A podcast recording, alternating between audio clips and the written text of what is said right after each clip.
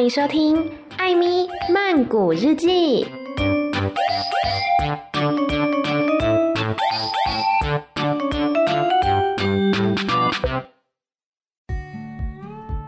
萨迪卡，米娜卡，今天呢来到了艾咪聊天室的单元。我们前几周都是访问这个泰国的歌手，我们今天终于要用回这个华语来访问了。之前有一些听众朋友跟我说啊，艾咪那个英文访问的部分很像在考英文的听力测验，没有关系，我们今天切回华语的频道好不好？今天呢要来聊的这个主题，我觉得应该很多人都超级兴奋，因为艾咪自己也很期待，是跟。这个泰国的食物跟泰国菜有关系的主题，因为大家去到泰国可能不外乎旅游嘛、追星嘛。听 Amy 频道的人可能很多都是追星的哈。那当然还有很多一部分的人是去吃东西的。所以到底泰国菜怎么吃？来到台湾之后又怎么跟台湾的文化来做结合呢？我们今天邀请到这位叫做暹罗侯老大，但他说呢，哎，叫他。侯老大的话，就是 Amy 会觉得奇怪的话呢，可以称呼他为小猴。小猴你好，你好，Amy 好。哎，hey, 今天呢邀请到小猴真的是很开心，我也很开心，真的，因为小猴对于这个泰国料理的研究，然后不只是研究，是自己也会动手做。对对，没错。嗯，那我们要先来跟大家哎报上你的这个资历来，是不是有去这个泰国学做菜呢？对，我之前在那个泰国的蓝带厨艺学院，就是学泰国料理，学了总共九个月。九个月，嗯，九个月。那你在去泰国学料理之前，你对于泰国菜的想象是什么？我觉得可能就是一般台湾人从小吃那种泰缅滇料理的那种想象。我们现在在街上还是会看到很多泰式料理餐厅，它其实那个名字里面有缅甸啊、滇啊这些。小时候就是吃这个啦，就在台湾的时候吃泰国料理就是吃这些这样子。嗯，所以印象中大概也就是譬如说咖喱啊，然后酸辣虾汤。啊，然后哦，椒麻鸡啊，嗯，等等这些，我觉得它其实有一点融合到我们台湾的社会当中了。嗯，对，有一有一点吧，就是很家常的感觉。嗯、然后朋友们聚餐什么，嗯、以前也是很喜欢约那类的那种泰国料理餐厅这样子。是，对。比如说有一件事情，我觉得很多人到现在都还是有这个迷思，是，就请问月亮虾饼到底是 泰国的，还是台湾的，还是哪里的？我、哦、这个问题被问了真的非常多次，是不是？月亮虾饼的话，就是其实它的起源有很多不同的说法啦。嗯、有人说是台湾的泰国料理餐厅里面的缅甸厨师发明出来的，也有人这么说。然后对对对，然后就说泰国当地的是那种很像金钱虾饼那种圆圆的一块的那一种这样子。但是也看过文章也讲说，哎，没有哦，他们在泰国当地也有人说是他们自己的。哦，所以这个答案我没有办法给大家，就是我自己其实也不知道。对哇，那我以后不能随便纠正别人，嗯、因为每次去跟朋友吃泰国料理，他们就会点那个月亮虾饼，我说是、哎、月亮虾饼不是泰国的，好不好？我以后不能随便讲这句话。但是椒麻鸡的话，就比较可以确定不是泰国的啦。啊、哦，真的哦。对，因为椒麻鸡它用的那个香料里面，它会有那个花椒嘛。嗯。那花椒那个其实不太是一般泰国菜会用的香料，它比较是偏向云南那边的。嗯、啊、对，而且他们也会有的人会用醋啊，嗯、然后泰国料理里面用醋也用的比较少。嗯。可是云南菜就用醋用的多蛮多的，所以其实跟月亮虾饼比起来的话，我觉得椒麻鸡比较可以，就是说它不是泰国的。嗯，嗯，所以食物当中，包括它的做的方法，都有很多的学问。对，那我们要回到刚刚讲到的，去这个曼谷的蓝带学院上课，是，是什么样契机让你决定去上课呢？我过去完全是没有餐饮经验的，嗯、然后就是一般的上班族。嗯哼，呃，以前会讲日文啦，所以就是待日商，那个时候是在上海的日商。是对，但当时就是可能做一般上班族的工作，就做到负能量很重，这样就觉得哦不行了，我想要离职，好累哦。对，就好累哦，然后就想要做一些开心的事情。嗯哼，但因为我从小就非常喜欢吃泰国菜，哦、我当时就有个朋友，他就刚好在网络上面就看到。泰国蓝带的厨艺学院就有开这个专门的泰国料理课程，他、嗯、就是每天可能就被我这种疲劳轰炸吧，一直抱怨说工作很烦啊什么之类，他就说啊，不然你就离职去做这个，这感觉很有趣，这样。是。算是因为这样子，所以我就离职，然后就跑去学泰国菜了。那你本身是会做菜的吗？我本身算是会做菜的，就是我可能也在海外有一段时间，嗯、所以我算是喜欢做菜的啦。嗯，我觉得很厉害，因为我本人是黑暗料理界的第一把交椅。哦、真的吗？因为我之前在泰国住一年，嗯、然后很多人都说你一个人住之后，你一定会就是想办法养活你自己嘛。呃、对对对啊，对啊。但我厨艺完全没有进步。这还是去泰国买吃的太方便。我觉得有可能，可是因为你知道，我那时候也是想说，好，反正我都去外面买。但是我刚去呃曼谷那一阵子，就是刚好疫情很严重哦，半封城的时候，就所有餐厅都。关了。哇！对，就只有大卖场有开，嗯嗯，所以我那时候就买了很多菜回来，但是我不会煮啊，我全部都给他就是切小块、切片、水煮。哦，穿烫。哦，天哪！我跟你说，我那时候在泰国瘦超多的，我就要想说，哇，这饮食非常健康哎，绝对瘦很多，我瘦超多，然后回台湾之后没到三个月就胖了五公斤。所以饮食真的跟就是非常对你的健康有很大的关系，非常非常。对，那就是你那时候去报名那个曼谷的蓝带学院，它有没有什么筛选机制啊？老实说，其实没有，就是你只要缴出学费就可以。哦，那学费方便问一下贵吗？我之前也有在其他节目应该有透露过。嗯，哎，学费本身的话，我记得是五十五万泰铢。差不多就是五十五万台币，对对，没错没错。然后另外还要再加你的生活费，然后租金等等。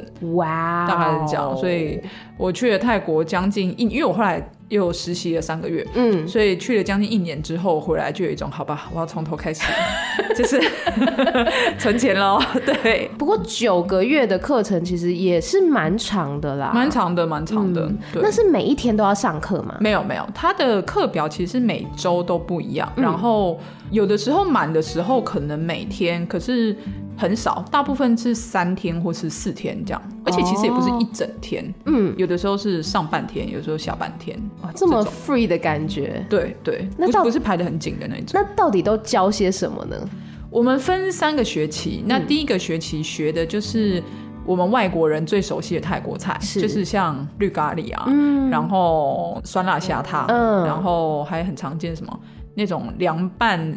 啊，木瓜丝啊，凉拌木，木瓜丝还没有，凉拌木瓜丝还没有，凉拌海鲜那种，还有芒果糯米，嗯，这种就是外国人最很经典的，对，很经典的这种。Pad Thai，Pad Thai，哎爬胎我记得好像是第二学期啊，因为泰国官方他们也把那个泰国国土分好几个区域，对，就开始学各个区域的地方料理。嗯哼，那第二学期的时候，对，其实对外国人来说就是很不熟的，除了曼谷中部区域的菜之外，嗯，因为其实我们一般。一般人在泰国海外吃到的泰国菜，大部分都是中部曼谷那边的菜，这样。嗯、所以那个时候刚学到，譬如说泰北料理，对，然后东北伊散料理，嗯、然后泰南料理，全部都是一些什么我完全没有听过，这是什么？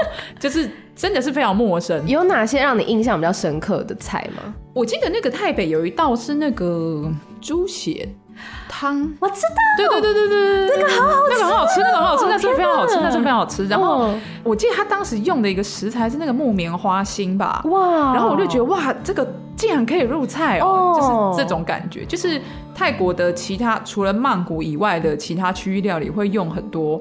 我们根本就没有看过的食材，这样，嗯，所以对外国学生来说，我觉得很新奇。可是，在学的过程也会觉得，哎，有一点点辛苦，嗯，因为你是无法想象那个菜应该要长什么味道的，这样。哦，对。那在就是学的过程当中，是老师会呃演示一遍，然后你们再做吗？对对，没错，就是通常都会分 demo 课跟实际的 practice 的课。那 demo 就是我们全班二十五个人嘛，主厨就是在我们二十五个人面前从头做一次那个菜给我们看，嗯。那结束之后，我们班就会分成两组，因为厨房没有那么大。嗯，那进厨房就每个人是一套那工作台吧，可以这么说。嗯、然后你要从头到尾。重新做出那个菜出来，这样子压力好大哦。对，所以那时候主厨在 demo 的时候，我们就是要疯狂的做笔记，嗯，就是你的步骤是什么，然后这时候要加什么，这样子。他都是用英文授课吗？对，用英文授课，然后所以我不会泰文。哦、对，但是因为我们班上二十五个人，其实外国人大概才五六个，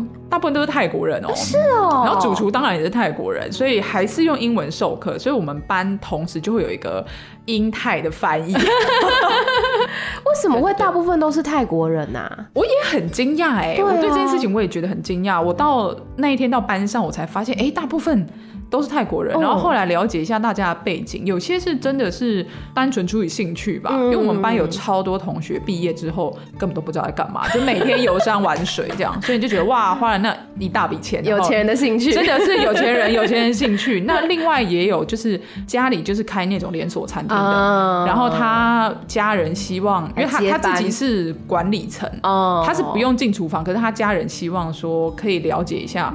厨房里面做这些菜的步骤，以后管理也比较好管理。是对，所以，我们毕业之后分成无所事事的同学，以及泰国人啊，无所事的同学，以及 家里真的就是在做餐饮或是旅馆业的同学。嗯，那外国的同学是真的都要走餐饮这条路吗？几乎啦，就是我觉得毕业之后很认真在做事，就是我们这些外国同学，就是大家有的回来回去自己开餐厅，然后像我是开始创业，对，然后还有。我们有一个哥伦比亚同学哦，他后来到他们哥伦比亚当地的餐饮学校当老师，哇教那种亚洲的料理，酷哎！对，大部分我觉得外国学生比较没有那种，嗯，你毕业之后你在干嘛？对，那种真的不是来玩的，不是来玩的，大家都还蛮认真的。外国学生大家都还蛮认真。我觉得除了你之外，还有一个哥伦比亚同学，还有哪里来的同学？其实我们班台湾人加我竟然有四个。然后我们都不认识，就是去那边，然后我其实隔壁，哎，你应该有听过阿泰先生吗？嗯，有有有，他就是我同学啊，而且他其实就是那个时候我们第一堂课就是好小，对，我们就是那个 orientation，然后就是坐在旁边，然后那时候就开始跟旁边的同学闲聊，嗯，一开始就英文，然后就问他说，哎，Where from 这样，然后他就说台湾，我说我也是，然后就那个就阿泰先生，然后我们其实都不知道他原来这么有名，当时。在当同学的时候根本不知道，后面是才慢慢知道说哦，原来他是一个网红呢。对对对 对，很有趣，很有趣，很有趣，就竟然这么多的台湾人，没错，这么多的泰国人，没错没错，很神秘，很神秘，很神秘。那就是像我们看，比如说《地狱厨房》啊，那种你知道真人实境秀，然后那个主厨都会很凶。你们老师有那么凶吗？主厨没那么凶，可是我们在 practice 的时候，应该是总共三。三个小时，每次都是三个小时。嗯，但是你要两个半小时之前就要上菜了，这样。那两个半小时之内你要做两道菜，嗯、那那个时间是是非常的赶啊。嗯、其实老实说，就算超过时间也不会怎么样，就是全班等你这样而已。但是那时候就觉得压力超大，压力超大。然后所以每次就是快要到那个上菜的时间，主厨就在那边倒数，然后就这件事情会让人觉得很紧张。嗯哼。可是我们的两位主厨，我觉得人都非常好，可能东西方我。文化不一样，oh. 我也不觉得泰国人会在厨房里面大骂大骂，就是学生，他们感觉摘烟烟，对对对，就是温柔一点，这样，可能会。态度严谨，可是不会让你觉得很凶，嗯哼，这种感觉。那会有就是比如说定期的期中考、期末考吗？还是说每一次上课其实就是一个考试？每一次上课，我记得好像都会打类似那种随堂分数这种。啊、然后每一学期，我刚刚说有三学期嘛，然后每一个学期结束前都会考一个期末考。嗯，有没有期中考？我有点忘了，应该是没有，嗯、应该是期末考。嗯，那期末考的话，第一学期跟第二学期就是给你一个菜单，然后考试当天就是。抽其中一道菜来考这样子，但其实我们都有猜得到会考什么啦，就是 就同学们大家都觉得应该是一定是考那个吧，这种感觉。然后最后一学期，因为算是你已经学了九个月了，你对泰国菜有一定的认识，所以最后一个学期就是你在学期初的时候就要提出你自己的预想的菜单。那个菜单里面可能包含，我记得是包含三道菜跟一个饭这样子。嗯，所以你要自己去调配，是不是要有沙拉或者有汤，然后会有一个。主菜，嗯，等等，这样，那每个人会有自己想要去发想的主题，嗯、所以它不一定是你们原先学的那种经典的菜，而是你们自己会去变化吗？我自己就有做变化，oh. 就是最后面的这个最大的期末考试的时候，是我当时的主题好像就是凤梨吧，嗯，因为就是用凤梨当主要的食材，对，然后前面有一些教，比如说凉拌海鲜沙拉的，不见得会放凤梨，嗯、但是我的那个我就给它放进去，oh. 所以你可以自己去做一些变化，那摆盘你也可以弄得。有你自己的特色。哎、欸，那我一直很想问，就是你们每次做那么多菜出来，嗯、最后是谁要把它吃光光？就我们自己啊。哦，你你自己也就把它吃光。所以我们就给老师先评分完，然后就就吃。没错。哦，那也不错，就自己做自己的午餐吃。对对对，真的真的，那个时候你就觉得哦，真好哎，今天又有做了一个很好的，而且有的时候还做到那种一整罐的蟹肉的，就觉得啊，今天真的赚到了，就是这种感觉。但是如果每天都是做甜点的，嗯，就会觉得吃到很厌食。哦，每天今天又是这个吗？今天又没有东西可以带回去当主餐的吗？就这种感觉。是每天来这边吃便当的感觉？有一点，有一点，就是打包回去。可是像泰国南部的菜，就是当时就是太辣太辣，所以做到我们外国人。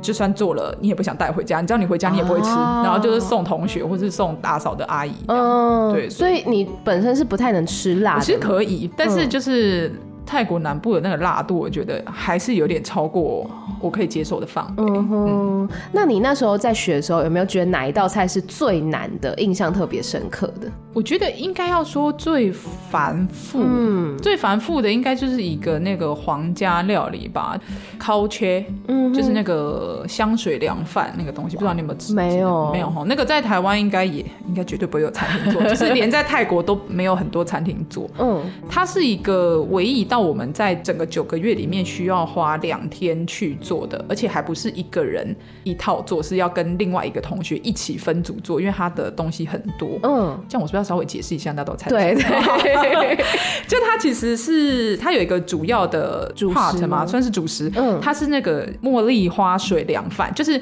把那个白米洗的非常非常非常干净，然后洗到那个洗米水都没有雾的感觉哦。嗯、洗掉很干净之后，把它蒸熟，然后蒸熟再放凉，它就会有点。粒粒分明的感觉，嗯、然后接着把这个水泡到茉莉花香水里面，然后会再加冰块，嗯，就那个饭吃的是凉的这样子。嗯、那这个饭还好啦，只是洗米要洗很多。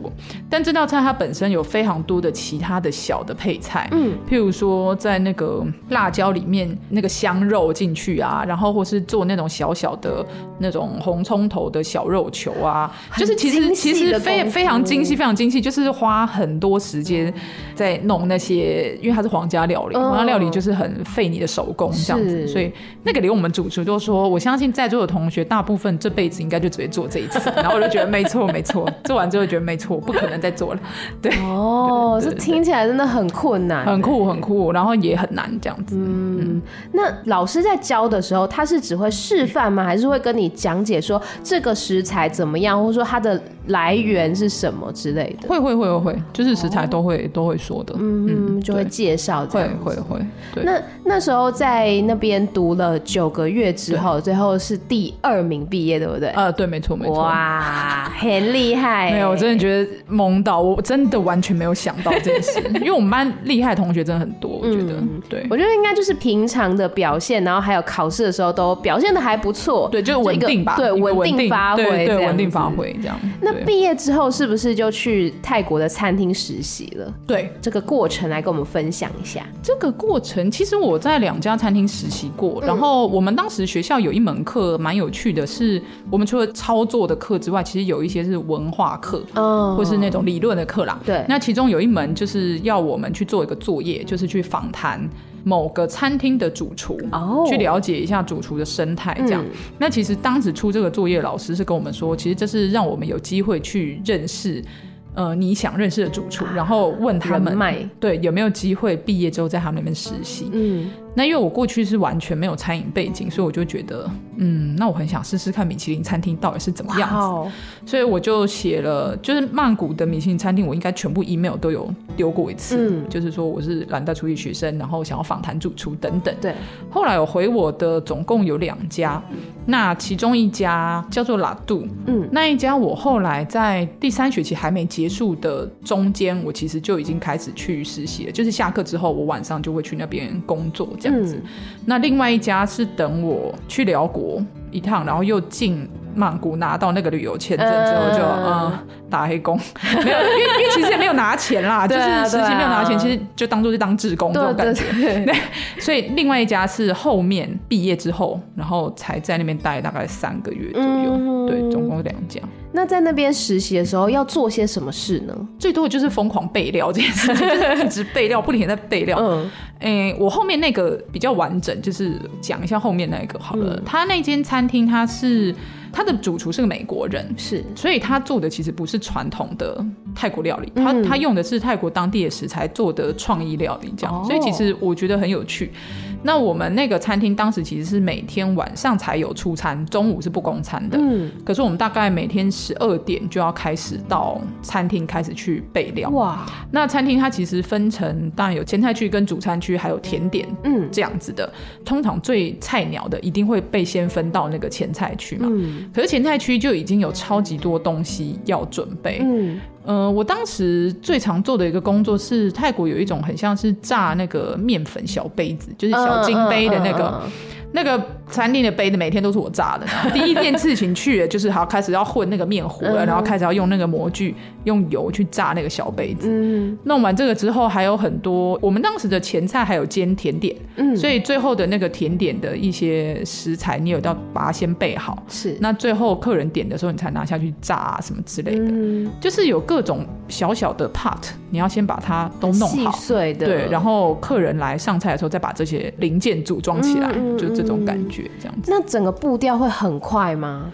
备料的时候其实还好，嗯、备料的时候因为时间还算是充裕，真的很快的，真的是出餐的时候，嗯、我觉得那个是像战场一样？真的是像战场一样。我那个时候第一次体验到这个，我就觉得天哪，就是厨房果然是一个那么高压的地方，嗯、哼尤其是周末的时候，是因为。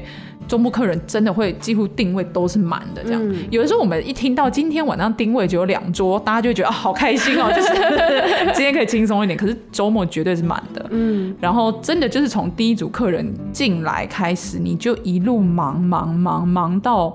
因为有的时候前菜东西出完之后，嗯，它是一道一道上的，接下来就要开始进主菜，嗯，我们整个 team 是会互相帮忙的，这样，所以大家就会开始先从前菜区挤在那边，然后接下来慢慢的移到那个主菜区开始帮忙，譬如说夹东西上去啊、摆盘啊、出餐等等。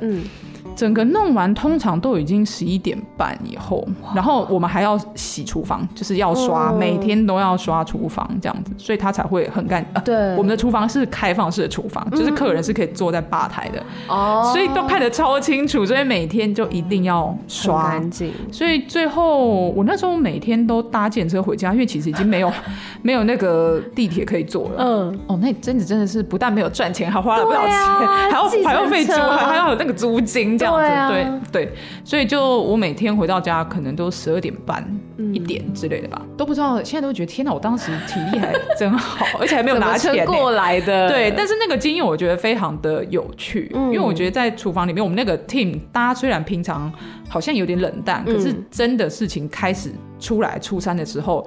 每个人都很知道自己要做什么，这样不会吵架吗？不会，不会，就是非常的有默契。嗯、就是这个人在做这件事情，你马上知道他下一步要什么，马上就递给他。这样，嗯、我觉得那种很顺畅的那个感觉，那个节奏感，我还蛮喜欢的。嗯，嗯了解。我觉得听起来真的是很辛苦，没有拿钱，然后还要坐计程车，没错，还要花钱这种钱回家，还要付租金，还要付租金，非常的辛苦。真的，真的是。那其实我们去。比如说餐厅的时候，比如说，因为我以前大学的时候有在那个算算餐饮业嘛，甜点店打过工。是。然后我最讨厌一种客人呢，就是在我快要打烊的时候进来的客人。我正要说这个，没错，没错。你最喜欢跟最不喜欢的客人分别是哪一种？我最喜欢客人就是早点吃完早点离开客人，然后 太实际了。对，真的真的，因为因为其实我们不是外场啊，所以其实你真的碰到客人，比如说跟你耍脾气啊那种，其实不多。我们就是。内场，嗯，可是真的就是在那种最后出餐前的十分钟，呃、我们通常那个时候都已经开始在慢慢收东西了，但是一看到那客人进来，大家就好吧，就把所有东西马上再打开，因为他是在出餐前最后出餐前十分钟进来，你还是要 serve 他这样，嗯、那个应该就是让我后来在餐厅吃饭的时候，我都会尽量不要在最后一秒踏进去餐厅吃饭，引以为戒，对对，引以为戒，我就知道厨房。大家其实都很想下班，因为厨房真的很累。嗯，对对对。那你有没有遇过那一种，就是客人觉得说啊，这个菜可能做的不如他的预期，嗯、然后进来炒的，或者是请外场人进来反映的之类的？好像没有太多的印象。嗯，代表你们餐都做的很有品质啊。客人客人有品质。对。哎、欸，那你你们的那个餐厅，它的外国客人比较多，还是泰国客人比较多？都有，但是我真的觉得偏有钱人居多，真的真的就是。感觉得出来啦，嗯、感觉得出来。然后投资那个主厨的也是一个泰国的有钱人，这样。啊、他有时候就会带他的一些有钱朋友来餐厅。毕竟是米其林餐厅、啊，对，毕竟米其林餐厅那是真的，一定是有材是很花钱的，真的，没错没错。而且我就想到我在泰国那时候，哇，真的是很惨。我那时候就是一个穷学生，嗯、然后呢，我在泰国一整年，就是一般的餐厅我都没有进去过。哦，我全部都是吃小吃摊，然后那种就是路边的街街。边的小贩，或是那种呃美食广场里面的学生，真的是这样。其实我在曼谷也是这样。嗯，我们那个餐厅常常，我其实自己也没有真的吃过整套的我们餐厅的菜啊，但是我们都会有那种边角料，对，就是员工餐吗？员工餐就是我们厨房里面大家会轮流煮，但是还好没有，从来没有轮到过。但大家煮的员工餐，我觉得都很好吃，是那种很传统的泰国菜。哦，嗯，所以跟你们的就是菜单上面的菜是不一样的吗？不一样，但就是有时候菜单上面的菜。你会多备一些料，嗯，那如果当天有剩的话，大家就把它吃掉，很不错哎、欸，对，其实很不错。好，刚刚讲到很多呢，就是在这个蓝带学校学习的过程，嗯、还有在实习的那个经验嘛，我觉得都很有趣。但是我觉得回到我们今天讲的主题，就是泰国菜，嗯、你觉得泰国菜的特点是什么？我最近越来越跟大家介绍，就越来越觉得。就是用了非常多香料这件事情，嗯、用了很多新香料，尤其是跟台湾菜比起来，是，嗯，我觉得有的时候泰国菜是在吃新香料的味道，而不是吃食材本身。他们都用什么样新香料比较多啊？香草类的很多，嗯、譬如最大家有听过那个香茅啊、香茅南姜啊、泰式柠檬叶，那蒜头、红葱头也是当地一定会用到的。嗯。然后辣椒也绝对是，嗯，那另外还有一些干的香料，譬如说白胡椒粒啊、孜然啊，然后香菜的籽，嗯，等等，这个其实在咖喱里面都很多都会用到的，这样，嗯、然后。我自己真的觉得，其实不只是泰国，东南亚菜很多前期的备料都非常的繁复，嗯、因为他们都要先把很多那个香草或是新香料打成酱啊，或是做成某种基底，才可以再正式的去做那道菜。这样子，嗯、就前面的备料真的是蛮蛮多的。嗯，嗯，因为他可能要用这个料再去完整的把这个菜给呈现出来。对对对，没错没错。那像是比如说传统的泰国菜跟现代可能呃会去做一些创新。啊，嗯、改变啊，等等，嗯、他们最大的特点或者说最大的差异在哪里呢？你说的现代泰国菜是像那种，我其实也不知道，就是有没有这样的一个分界，就是传统跟现代泰国菜。有所谓的现代泰国菜，就是 modern Thai cuisine 是有这个的了。嗯、那它本身就是是可能会用一些法国料理或是西式烹调方式来烹煮泰国菜，这样子。是有是有这样的，可是它的一些手法或者它调味的逻辑，其实跟传统的泰国菜逻辑没有相差很远。嗯，嗯，它只是有一些烹调的技巧，用的是比较现代的技巧。譬如说，有的会用到很多米其林餐厅，有的会用到，比如说分子料理的技巧。什么什么东西？分子料理就是那种法国料理里面很常用的那种，有点像在做实验，嗯，的那种料理的方式。怎么做啊？呃，譬如说一个红咖喱，我们脑中想的就是那种红咖喱的汤汁，对，然后里面有很多不同的料嘛。对，有一些那种现代的泰国菜餐厅，它的那个红咖喱，它是用那种。红咖喱泡沫啊，就是呈现的。如果如果有在吃西餐的话，可能就会知道有一些法国餐很喜欢，就是放那个泡沫，打那个泡沫，然后那个泡沫就会有一些风味这样子。所以很难想象，这感觉起来不是很好吃哎。不 会不会，其实蛮有特色，因为那个泡沫的味道就是红咖喱的味道哦。对，但是它就是一样以泡沫来呈现，对，以泡沫来呈现这种感觉。我可能不适合吃吃西餐。不会不会不会，我觉得蛮有趣的。就是如果你对泰国菜传统泰国菜比较熟。去吃那个，嗯、你就会觉得哦，原来这样子也可以。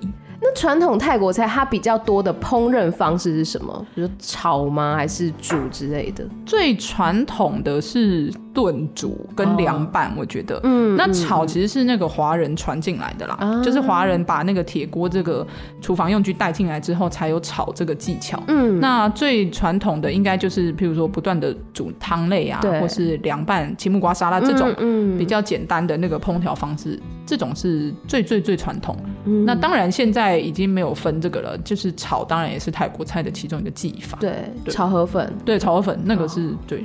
泰国人就是我自己在，比如说去泰国的时候，或是说跟旁边的朋友聊到的时候，讲、嗯、到泰国料理，他们第一个想到的都是 Pad Thai。哎，啊，对，没错，没错。这算是泰国的一个传统料理吗？这道菜还有它的。政治故事，哎，您知道吗？我不知道，请说。帕泰大家都知道，它就是炒粿条嘛，对，就是炒粿条。对，请问粿条泰文是什么呢？粿条。没错，没错，就是这个。好像没有漏气。对对对，所以它的从它这个果条的泰文发音就知道它是一个华人的食物，非常华人的食物。对。那其实果条的话，不止帕泰，其实有一般他们街头也有卖那种汤果条跟什么酸辣汤果条、干果条这种，全部都有。那其实为什么会出现 Pad Thai 这个菜呢？因为 Pad 它在那个泰文里面意思就是炒的意思嘛，泰就是那个泰国的泰，所以你把它硬翻成中文的话，其实就是泰国炒这样子，叫这道菜就叫泰国炒。那它其实就是在大概在二战期间，泰国当时其实跟日本他们是比较类似同盟的关系。可是因为大家应该知道，就是泰国国内有非常多的华人，那当时他们这些华人的原乡就是中国正在抗日嘛，嗯，所以其实泰国当时有一小波的那种类似排华的风潮，就是很担心说这些。华人不愿意好好的融入泰国当地社会啊，这样子，所以他们非常希望开始去行塑所谓的泰国民族主义。嗯，那希望这些华人可以更加的融入在当地。对，所以当时有一个那种比较偏文化还是政治运动，就是希望这些华人可以开始讲泰文，然后把他们的姓改成泰国人的姓氏等等。那当时另外一个做法就是把这个粿条，它虽然是有很强烈的华人的这个形象，但是他就把他的名字就改了，就是叫做。泰国炒帕泰，那个泰就是 Thailand 的那个泰，就是他们的国号就对了。所以他们以改这个名字，然后来彰显说这道菜不是你们华人的，是我们泰国人的，所以算是一个民族主义建构下面的结果。这样算不算掠夺啊？掠夺了这项食物的 的那个主体的感觉？硬要说可能是对。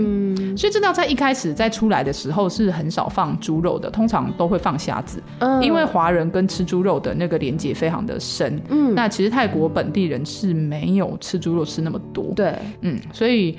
后面用虾子取代猪肉，对。可是我自己也觉得那道菜他们改良就改良到一半，因为那个帕泰很常出现豆腐，嗯，还有韭菜，对，就这个都是很华人的食物，所以他们其实也没有整个都弄掉，嗯。但是我觉得他们这个过程算是成功的啦，因为大家现在讲到帕泰已经很难想到它是华人的料理。嗯嗯、我们去泰国玩就要吃帕泰，对，就是这种，它是一个泰国菜的代表。嗯，但其实我没有很爱吃帕泰，哦，真的吗？因为很饱。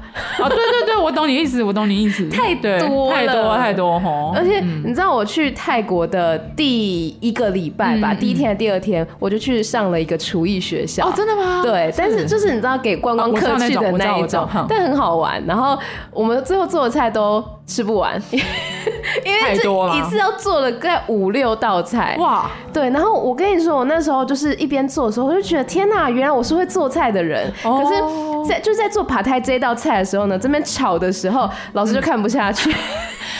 炒很难呢，对，就是我觉得炒是一个超级难的技法。我自己在厨艺学校学，我也觉得最难的根本就是炒。为什么？为什么你觉得难在哪里？难在就是那个火候的掌握，嗯，然后以及面更难，就是面类，就你要把它分开，它会糊，然后你炒越久，它就越有糊，对，然后中间你还要不停的搅它，让它变成就是一条一条分开这样。我觉得炒真的很难，炒比那个煮啊、烤啊都难非常多，真的，真的，真的，真的。我那时候在那边。弄的时候，老师就说，他用英文说要教了，要教了，然后他就超级容易教，超级容易教，炒真的很容易教，他就冲过来帮我弄一弄。然后后来我做最好的应该是芒果糯米饭。哦，就是了解了解了解，对对，淋上一些那个酱，对，了解了。哦，但是真的好好吃我，那那个时候就是第一次吃到自己做的泰国菜，就觉得。特别的感动，嗯，那刚刚讲到说，就是泰国菜有很多的那种新香料，对，在台湾会不会很难取得啊？不会，现在非常容易了，嗯，真的很容易，就是在那个中南部都有人种，嗯，而且也因为很多新住民嘛，还有义工，所以他们会自己种，然后会拿到菜市场来卖。台北可能比较少见，可是像那个台中的那个东协广场，那个超级多人在卖。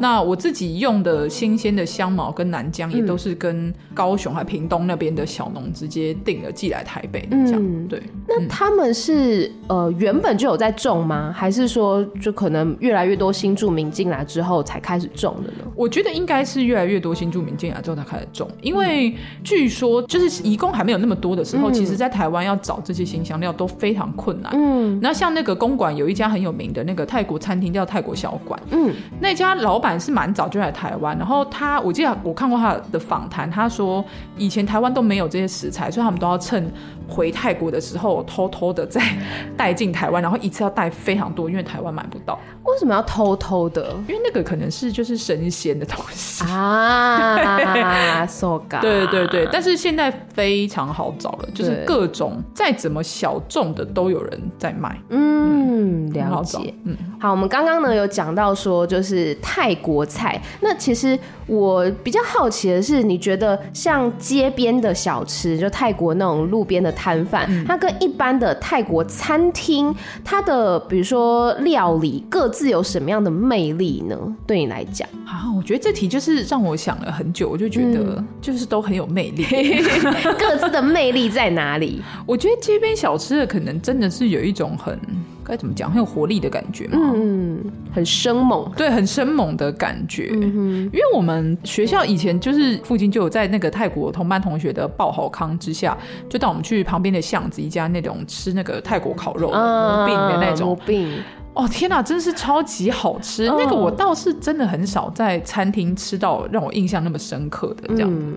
我觉得是不是街头小吃有他们专精的某项东西，然后就会在那项东西上面做得非常的好。我觉得街头小吃怎么说呢？就是你对它可能没有什么期待，然后所以它就它就会意外的很好吃。但是餐厅对我来讲啦，我就觉得餐厅的菜看起来都很精致，啊那你对它就会有一定的期待。了解。对，但是比如说像我个人最爱的泰国小吃，啊，这个算甜点，嗯，就就是那个。烤香蕉哦，我的爱，我的爱，真的吗？真的吗？烤香蕉，我现在都会逼我妈用气炸锅做烤香蕉，但它没有办法重现哦，很难呢。因为泰国的烤香蕉它是用那个炭火去烤的，气炸锅真的烤不出来，烤不出来，不出来，完全炭火的香是不一样，不一样的。你可以在家里就是弄一个那，我妈现在每天都在实验，她每天买很多香蕉，然后那边实验用几度的火烤多久最像这样。还有那个哦，我很爱吃泰国的炸鸡。炸鸡真的超好吃的，就是你不要看它黑黑的，但是好吃。它哦真的很香，而且那个酱，对，真的好好吃哦，了不起。他们都会跟那个泰式柠檬叶一起放进去炸，那个真的好香哦。对，我后来回台湾，有时候自己炸东西吃也会，因为我自己有超多泰式柠檬叶，也会拿进去一起炸，这样，真的超好吃的。那你觉得就是就是你刚刚说泰国小吃是生猛有力嘛？那就是泰国餐厅的菜呢，它的魅力是什么？餐厅的菜，如果说的就是比一般的家庭式的餐厅再稍微高档一点的那一种的话，我自己是觉得他们很有一些餐厅很认真的在复原泰国的传统这种感觉，哦、对，就是。有的时候可以感受到一些泰国餐厅他们在那种保护泰国传统的那种使命感，嗯，其实就是有可以感受到这种感觉，感觉人家像像在看小当家，就是 在那种豆芽里面塞肉啊，会啊，会高难度的技巧之类的，或是因为他们有一些传统的料理手法，对，就是用那种石臼，然后去捣各种香料嘛。那其实现在在很多一般的餐厅都会快速的用那个食物调理机混就好了，但是有些餐厅他们就是非常认真的在还是保存这个，然后在厨房里面还是会有一组人专门在倒这些酱，这样子、嗯、就觉得哦，他们是非常认真的在保存。自己的料理传统，嗯，对。你刚刚讲石臼这个东西，其实反而在街边都是，是吧？对。嗯、然后街边的小贩，我不知道你们遇到这种情形，嗯、就是讲不听，跟他说不要辣，然后硬要给你放两根，他说不辣不好吃。你是说像那种那个青木瓜沙拉？对，他说我不要辣，麦要配，然后就麦培跟麦阿瑞呢，气死我！真的好，真的好。对啊，那就是你们在把这个泰国菜。带进来台湾的时候，会依照台湾人的口味去做变化吗？我自己有做很明显的变化，嗯，就是我自己卖那个绿咖喱，可是我的绿咖喱是完全不辣的，嗯，因为台湾人不吃辣人其实还是太多了，是，嗯，那我自己我有两款咖喱，一个是红咖喱会有点辣，一个绿咖喱完全不辣，嗯，那因为我是爱吃辣人，所以我当时就一直觉得啊，应该还是红咖喱会卖的比较好吧，嗯，就没有，就还是绿咖喱，就是卖的那个量是远超过红咖喱，啊、我就觉得。啊，果然大家其实还是偏不辣的居多，嗯，或者家里有小朋友跟长辈的，嗯，能买到不辣的绿咖喱，他们通常都还蛮开心的，就还是会依照当地人的口味来去做一个变化，会会会会，的确是。那你自己最喜欢吃的泰国菜是什么？我很喜欢吃那个泰北咖喱面，靠手靠手，对对对对对，我非常喜欢那个，因为我觉得它的那个炸的那个面沾在那个汤汁里面，吃起来口感真是超好。好可我我 personal 没有很喜欢，哦，真的吗？因为我觉得我超爱的，我就觉得炸脆脆的东西为什么要把它浸的湿湿的？这样子就很像吃麻辣锅里面的油条一样啊！哦，那口感真的是完美啊！我去。清莱还是清迈的时候、嗯、啊，应该是清迈的时候，我就有去、嗯、特别去吃一家当地听说是名店，对，我就骑脚踏车过去吃，然后吃完就觉得好吃是好吃，嗯、可是没有我后来去清莱的时候，我去看那个白庙，嗯、然后旁边有一个美食广场，我就是吃你一开始说的那个猪血的那个，嗯、它就是一个非常普通的小店，我就惊为天人，哦、就也太好吃了这个东西，就是。它看起来红红的，然后很辣，对对对，其实没有到那么辣，不怎么辣，对，然后很顺口，很香，那个很香，那个真的很香。天哪！现在想起来，我就是我整集都一直在吐口水。那个我还没有自己在台湾做过，哎，那个的原料会，就是比如说它配料会很困难，应该也还好，应该也还好。好期待你出一个 弄一个去看看，提议 提议，真的很不错。那刚刚说在厨艺学校里面挑战过最高难度的是那个那个香烤切茉莉花水凉饭吧？好，嗯，对。那你一般在做的时候，就除了它之外，还有没有挑战过什么比较高难度的泰国菜呢？高难度的泰国菜，嗯，或是你日常在做的泰国菜，你觉得哪一道也是比较复杂、比较难去掌控它的？比如说火候啊，或者说有一些什么东西要准备之类的。我现在自己觉得碰到稍微困难一点的，应该是千层糕的颜色。哎、欸，来到了甜点的领域。对对，可是 我觉得这些搞东搞西这种事情，其实，嗯、所以我自己想把它弄成那样子，所以我才给自己带来各种的困扰。嗯，就在泰国当地，其实千层糕大部分就是蓝色的蝶豆花颜色跟绿色的香兰叶口味。对，但因为我自己目前就是在推出各式各样的不同口味跟颜色的千层 糕。对，所以就是你在要。一方面我不想，我尽量不想要用那种食用色素去染它，嗯、所以尽量想要用天然的蔬果粉或是蔬果汁等等。时常会碰到那种啊，天哪，我这个奶浆明明做的是这个颜色，怎么蒸出来跟它差这么多啊？就这种。你做过什么颜色的？然后是用什么做的？最长的经典款就是蓝色的蝶豆花的椰奶的那个是、嗯、那个还好，然后接下来是绿色的香兰叶我也做过。对，那那个那个我做过芒果的，嗯、黄色夏天的时候做过芒果，然后还有。有南瓜的也做过，鲑鱼 对，南瓜的超级像鲑鱼，真的超像。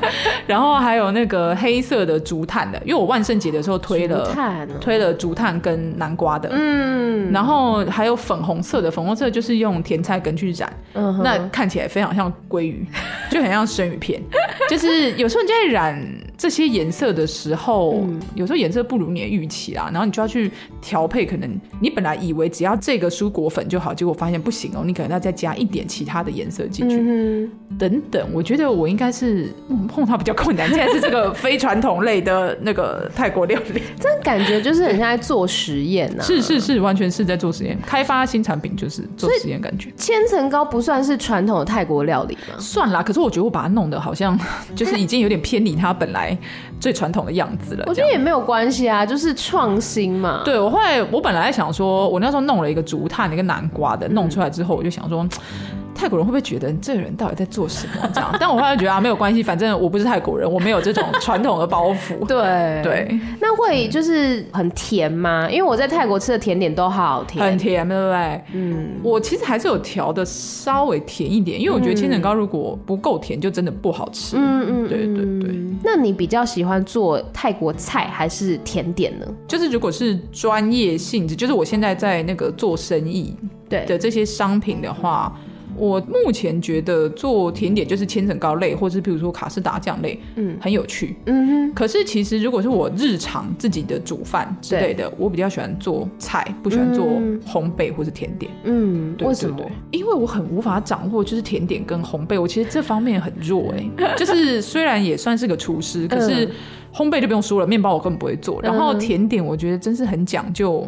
美感呐、啊，然后还有一些 timing 的东西。嗯，可是，一般煮菜，你知道，就是基本上不会失败到哪里去的。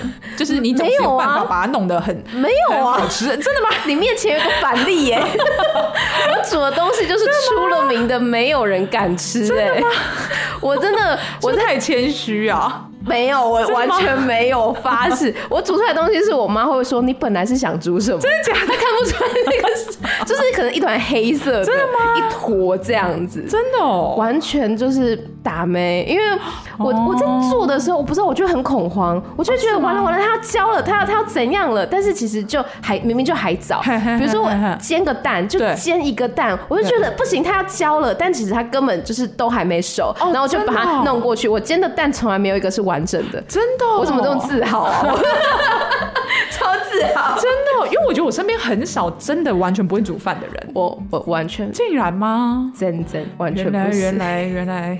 好了解了解，就是我就觉得，就是我真的觉得会煮菜的人好厉害，而且就是像比如说我有时候心血来潮想要炒煮个东西，然后但是就开始失败的时候，我就会大喊我妈，我妈就可以把它妙手回春。哦，真的，我就会觉得很厉害，很厉害，真的真的真的。所以我觉得会煮菜已经是很了不起的一件事。对，我是还蛮喜欢煮的，其实。嗯，那就是回台湾创业，这个契机是什么？是那时候在学校。上课的时候就决定说好，我之后回台湾就是要创业嘛？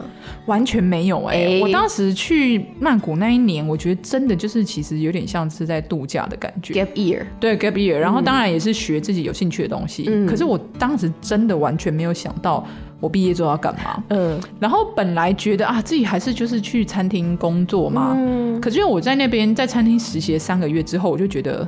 不太可能，我的体力可能是撑不下去的。哦，就是一般在餐厅工作，我觉得大家的年纪都偏小了，很多可能是大学刚毕业，二十几岁，新鲜的肝，真的是新鲜肝跟新鲜的充沛的体力。对，你可以工作完之后十二点多，然后再跟朋友们去踢足球。我那些泰国同学们，有泰国同事们会讲，我只想赶快回家睡觉。对啊，然后所以那个时候我就觉得不行，我觉得开餐厅这件事情好像不是我真的想做。可是当时其实刚回来，有点不知道要干嘛，这样只。是我知道自己不是很想再当上班族了啦，嗯、就觉得我自己其实不是很适合在组织里面工作。嗯，可是真的要做什么，其实也不知道。对，后来是回台湾之后，开始有一些朋友就说：“哎、欸，我想吃你煮的泰国菜啊什么的。”我说：“可以啊。”然后就来我们家吃，然后吃了之后，就有人说：“哎、欸，我觉得你这个酱料很好吃，哎，不然你卖这个酱料好了。”所以算是无心插柳的开始，嗯，然后慢慢才开始去把配方固定下来，嗯、然后开始去买一些，譬如说真空包装机的设备啊，真空包装啊，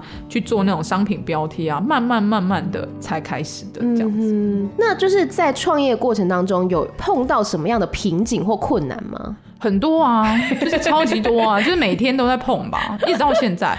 我觉得每个阶段有每个阶段碰到不同的问题。嗯，初期当然就是你要怎么让别人知道我啊？对，因为别人不知道你就不可能来跟你买东西。对，所以一开始这是一个瓶颈。嗯，然后我当时虽然弄了一个粉丝页，但是也不会谁突然加你粉丝页，嗯、除非你有一些没有途径去知道、啊。没错没错。然后我后来是。在初期比较常分享我创业的一些心路历程，嗯，然后接下来开始会慢慢分享跟泰国饮食文化有关的内容。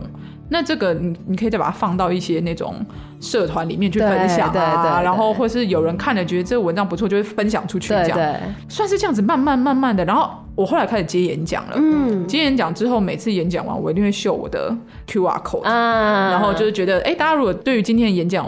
觉得不错的话，可以加我的粉丝页，因为我常会在上面分享相关的那个文化故事等等。对。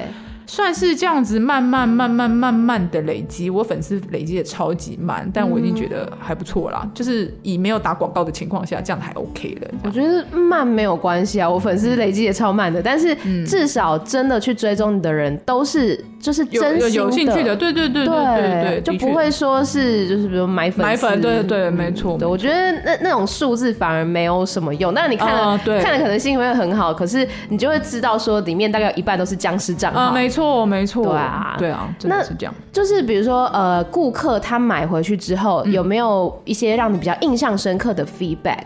哦，我的绿咖喱曾经有得到一个客人，他竟然说他这个是他吃过最好吃的绿咖喱。哇！我想说，哇塞，这不会有点浮夸吗？然后，然后，然后还有就是千层糕的话，有很多来自东南亚的朋友吃过，嗯、就是泰国有时候去摆摊，然后意外会碰到那个泰国的朋友，嗯，然后还有新加坡的啊、马来西亚的啊，然后印尼的朋友吧，对，因为其实这些地方都有类似千层糕的这种东西，嗯，然后他们都跟我说，觉得我做的非常。非常好吃哇！其中还有一个评语还说，我觉得你这应该是台湾最好吃的吧？就觉得怎么都是这种很浮夸的，就是 超高评价哎。对，但我就觉得，嗯，客人讲话可能有点太夸张了，但是。他们的确都会觉得跟台湾其他地方买的千层糕比起来，觉得我的真的非常好吃。这样，我现在很期待口感，因为刚刚小侯有送我一盒。啊，对对对对对，你吃的怎么样？再跟我说。好期待，等下立刻拍照打卡。可以可以可以。那就是从原本最一开始是上班族，嗯，然后后来又去学了做菜，到回来回来台湾去创业，嗯，你觉得整个过程当中的心境跟生活步调有什么样的改变？我的心境一直都在调整当中哎，我觉得其实一直到现在可能都不见得是调整到非常好了，嗯、就是你要一直去时时刻刻会有那种起起伏伏的时候，因为我现在过的生活或是比如说收入来源不是一个像过去一样稳定，每个月几号就会有钱进来，完全不是。嗯，所以在面对这种不稳定性的时候，那个心态有的时候你有办法稳住自己，有的时候。人总是会有比较低潮的时候，在那种低潮的时候，你没有办法稳住自己的时候，那个情绪的风暴就会比较大。这样，所以我觉得这个是一个完全不同的转变。那生活步调的话，我后来发现我没有办法喜欢上班族的原因，是因为。我不喜欢被绑在一个地方，嗯，然后我不喜欢照那个地方的规矩生活，对，就是你可能一年就只有几天假，嗯，那这几天假过了你就要扣薪了，嗯，然后或是你要放假的时候，你要去跟你老板讲，嗯，去跟你同事讲，我不喜欢这种事情，嗯，就是我想要我要干嘛就干嘛，对对对对对，所以。其实现在的话，有的时候，譬如说，假设我赶订单赶了一阵子，我觉得很累了，然后我就会直接在粉丝页上说，我接下来去休息一个礼拜了，然后这礼拜不会回讯息，啊，也不会出订单，嗯。可是这个我觉得在一般的公司很难做到这件事。没错。那还有就是，我很少周末再出门了，嗯，我现在出门全部集中在平日，就觉得真是太美好了。为什么啊？为什么？因为你有时候周末出去玩的话，譬如说周末房价就比较贵啊，然后人也比较多啊，或者是景点就是挤了一堆人。人这样子啊，你可以选择在平日的时候，在平日的时候出门。然后我觉得这点是我喜欢现在生活的另外一个很大原因。这一点还蛮特别的，竟然是因为可以选择在平日出门，就是有一种自由的感觉。嗯，就是可能比较适合我吧。你可以自己调配，说我这一阵子就接订单，然后这一阵子我就要休息。对，这种感觉蛮好的，就更加的弹性了吧？对，但它当然有它的代价在。对。对，那你比如说心情比较低潮的时候，你会怎么样来排解你的情绪呢？我现在有的时候就是有时候会让那个低潮的情绪就让它发生，就让它发生，这样、嗯、就是不要跟自己讲说这种事没有什么好低潮的。嗯、我觉得好像千万不可以跟自己讲这种事，就是你低潮，你就是承认我现在就是很难过就对了，我现在就是觉得很焦虑就对了，嗯、我不知道未来要怎么办。就是那个时候，我现在有有在练习，就是你就去正视这个情绪出现，就让它出现。然后我有时候会去散步，就是。边散步，然后脑子通常一开始就很乱，可是慢慢散步会越来越平静下来。或是如果还有点体力的话，就去做一下激烈的运动啊，那个发散出去这样子。嗯、做运动真的有帮助哦，因为我嗯就是很讨厌做运动 啊，是吗？是吗？你都做什么样的运动啊？我自己就是在那个家里看 YouTube 跳。做一些重训，或是做一些有氧，这样子啊，就让自己流流汗，然后心情也比较舒畅。没错，没错，没错。好，我会，我可以来试试看这个方法。可以，可以来试试看。有很多 YouTube 影片可以找，对，超多。就之前在在家，比如说隔离啊，或者那种二级的时候，对，就哦，我那那时候有一个，这是题外话。我那时候有个朋友呢，他就是因为二级警戒，然后哎三级三级警戒，然后就在家里太无聊了，他就开始运动，然后后来他瘦了十公斤，是哦。嗯，我觉得每天当然不用每天压力太大，两三天运动一次。对，呃，可能对于像我们这种创业的人来说，那个不确定感实在是非常重。这样，嗯、可是可是你在运动的时候，因为你会疯狂流汗，你更没有心思去想那个事。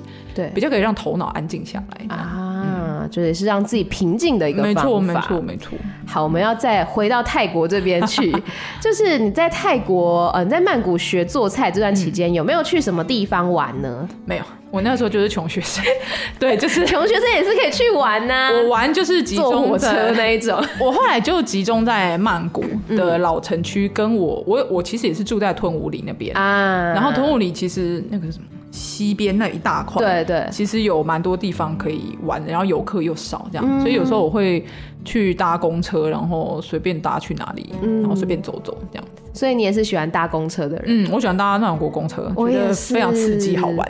对，我知道，我始终不理解他们为什么不。呃，把公车就是因为像台湾会有那种几分钟进站，对对对对，他们就是没有，没有哎，没有。然后就下载那个 app，但是 app 有时候也不准，没错没错，等到天荒地老。对对，我我就想说，我我每次出门的时候搭公车，我都在跟自己对话，我说好，再等十分钟，如果真的没有来，我们去搭 BTS，我们去搭 MRT，或去搭公计程车也可以。是，就是每天都要跟自己对话，超好笑，超好笑。而且我跟你讲，那时候最最让我觉得紧张的一件事情是，我不会读站的名字。然后我完全不会泰文嘞，所以我上巴士就是一个文盲的状态。那那你怎么办？不是都要先跟他讲去哪里，然后给他钱吗？我都不知道我当时怎么做到的。就是，哎，你突然这样子，突然到底是怎么样啊？你应该是给他看那个站名吧？我猜好像是，好像是对。然后有的时候连给他看站，就是说我要去这里，对，就譬如说某个假设某个寺庙，或者说我要去这里，嗯，然后还会车上有好几个人说这是哪里呀？然后就是凑过来帮我看，说这到底是哪里？然后有些人说这不知道是哪里，没有去过。非常有趣。对，因为有些时候，比如说那个车长的姐姐或者是那个哥哥，他可能看不懂英文。对对对对对。所以我那时候就是，我就学乖了，我就先用那个 Google 翻译，然后先学会那个泰文的念法。然后一上车之后就很理直气壮跟他说我要去哪里哪里哪里，然后他就跟我说多少钱这样。原来如此。对，不然我就会觉得很紧张。我真的很紧张，但是又很刺激这样。可是后来就是我发现，呃，那些就是车长小姐啊什么的，他发现你是外国人之后，就都对我蛮好的。嗯，是哦。要到站的时候，他都会跟我说，特别说，对，真的，真的，真的，对外国人其实还是蛮亲切。没错。那有没有什么景点是想要推荐给大家的呢？可是我发不出来那个音哎。那你描述一下它是一个什么样的地方，大家就自己随缘去找。这个说不定网络上蛮多人知道了。嗯。也是在屯武里那边有一个那个可以看那种泰国传统面具舞的一个，它叫做什么啊？工艺之家吗？我知道，我去过那个地方，艺术家之屋。对对对对对对对对对对。那边我觉得很不错哦。我跟你说哇，我跟这个地方有缘呐。真的吗？真的吗？可有缘真的吗？真的吗？真的吗？我那时候呢，哇，然后说到我在泰国的时候，我最好的朋友不是泰国人，是一个俄罗斯的男生。嗯嗯嗯。反正后来有一次，我就带他去艺术家之屋玩，然后结果呃，我们就是去看那个表演，就是那是一个传统的木偶剧，我不太确定它的正式名称是什么。然后呢，因为他是外国人，然后他就被邀请一起去表演。哦。对，他们就是跟他用简单的英文说：“哎，手怎样？”对对 对。然后就跟他一起表演，我觉得超有趣的。很有趣。你怎么去那边的？我好像是我，我记得最后一段是计程车，但是前面应该是有公车还是捷运之类的，应该有转过。你知道他可以搭船到一个很有趣的水上市场吗？我。我知道那个那个水上市场我也超推荐的。我先去水上市场，然后才去的。哦，是吗？对，我先去水上市场，那个我就不会发音。我才突然忘记。我知道那里，我去过马什么的吗？他一开始他这边有一个那个招牌嘛，然后这边旁边我记得有一些卖花的、卖植物的。我那时候去的时候是这样子，就一些卖盆栽的摊贩。因为我知道那附近水上市场有两个，啊我觉得你讲的好像是另外一个啊。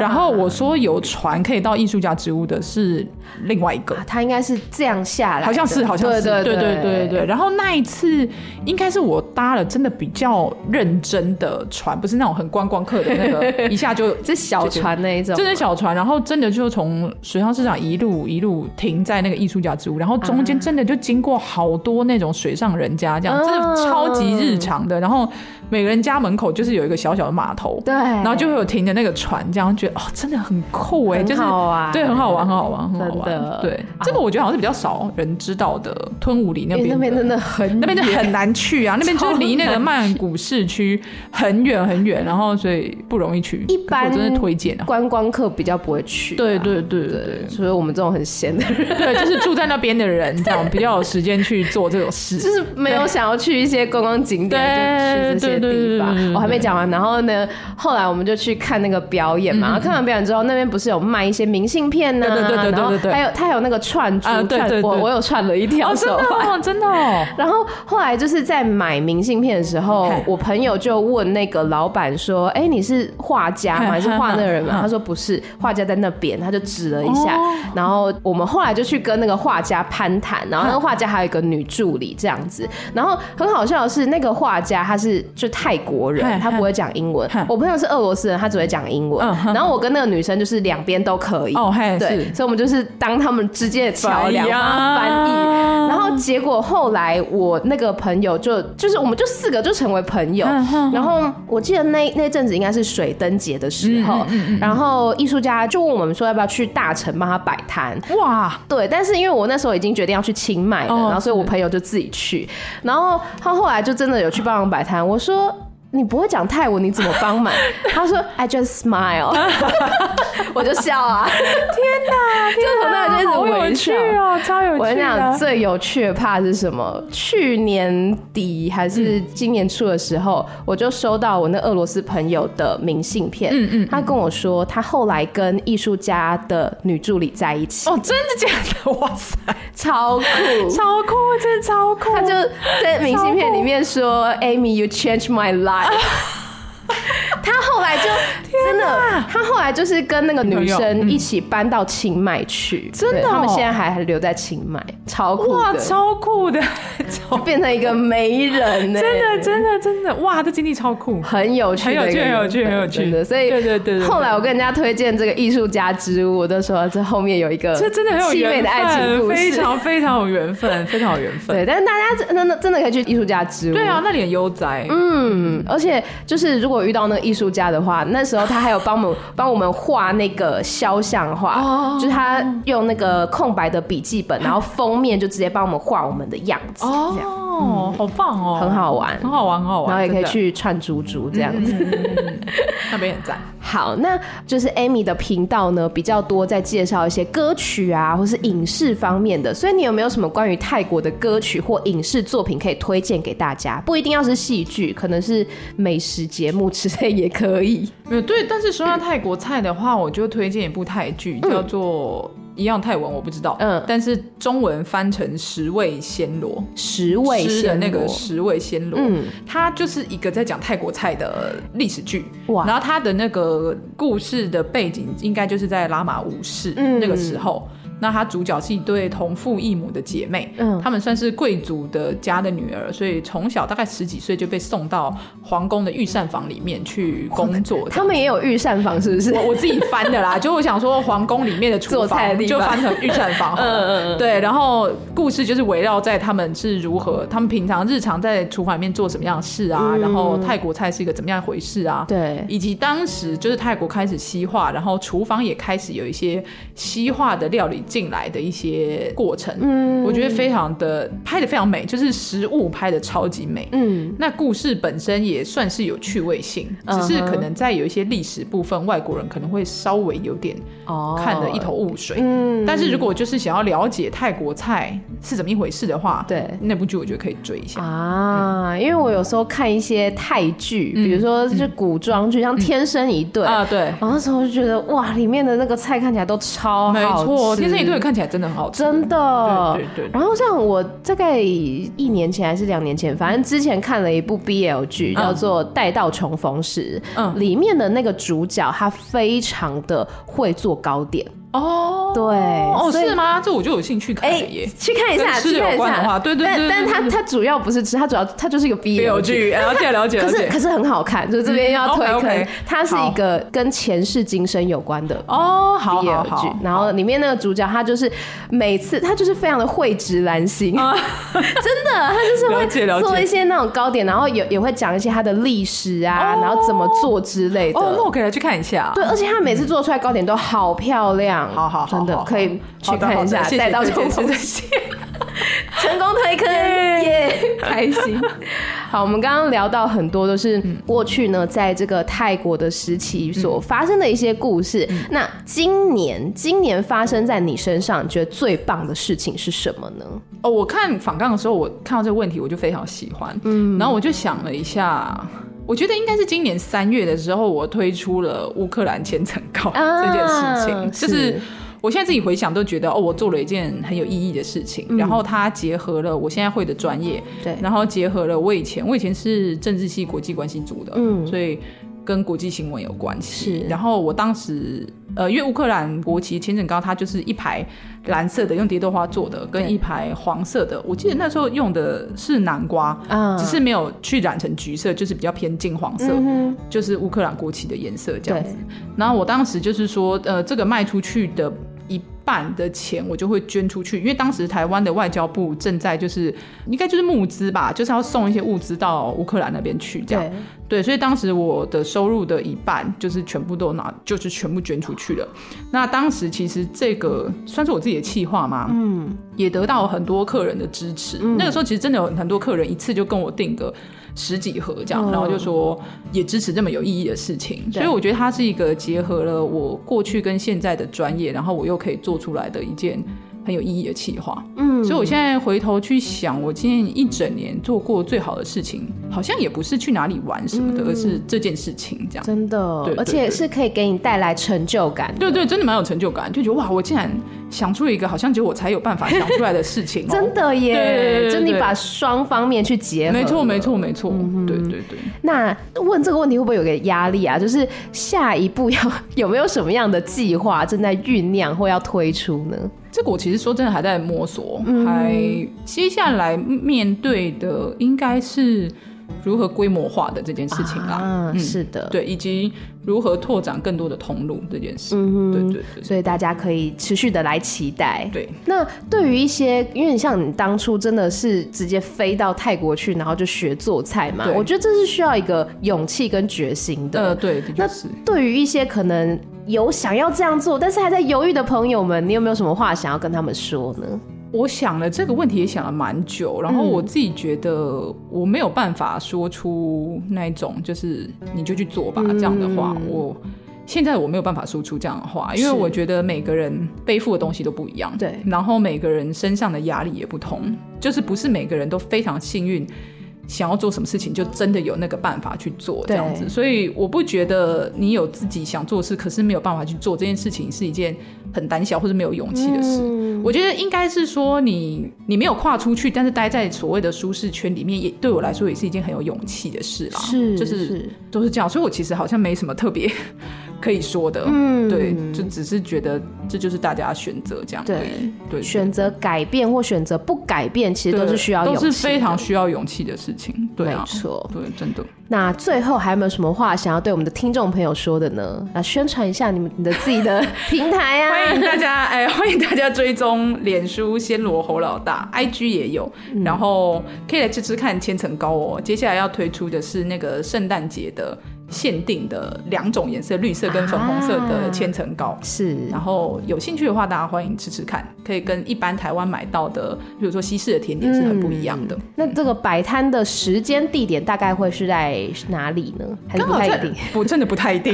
对，那就是要锁定脸书。对对，没错，没错，没错，没错。当然也可以在网络上直接跟我订购啊，就可以了。是的，所以是有就是可以送过来的服务吗？还是？哎、欸，一般的话以宅配，然后。如果你、嗯、如果客人是住在比如说木栅那边的话，嗯、那就正大附近就有机会可以面交。